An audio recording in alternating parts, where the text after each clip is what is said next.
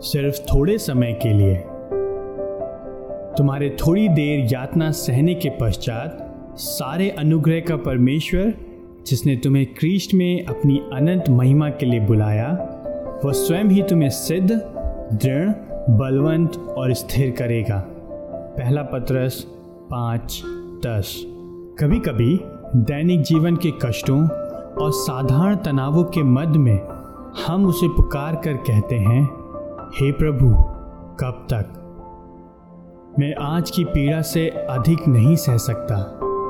कल क्या होगा? क्या आप उस दुख में भी कल मेरे साथ होंगे?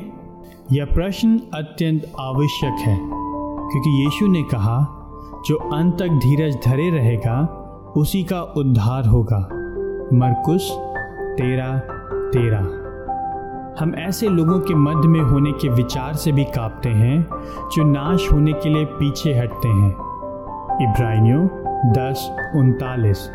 हम खिलवाड़ नहीं कर रहे हैं। परमेश्वर द्वारा प्रदत्त भविष्य में होने वाले अनुग्रह पर हमारे विश्वास पर दुख एक भयानक संकट है।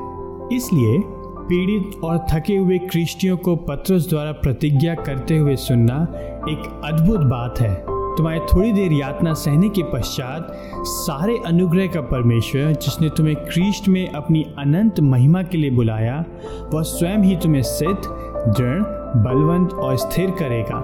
पहला पत्रस पाँच दस।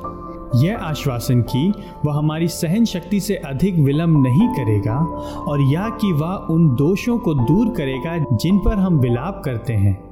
और वह जो दीर्घ काल से अस्थिर है उसको सदैव के लिए स्थापित करेगा।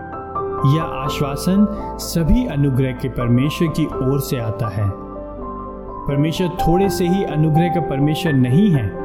उदाहरण के लिए, अतीत में प्राप्त अनुग्रह, वह सभी अनुग्रह का परमेश्वर है, जिसमें भविष्य के अनुग्रह के अनंत, न समाप्त होने वाले भंडार सम्मिलित हैं, क्योंकि हमें अंत तक बने रहने की आवश्यकता है। अतीत के अनुग्रह की स्मृति से दृढ़ होकर भविष्य में होने वाले उस अनुग्रह पर विश्वास ही जीवन की ओर ले जाने वाले सक्रिय और कठिन मार्ग पर स्थिर रहने की कुंजी है।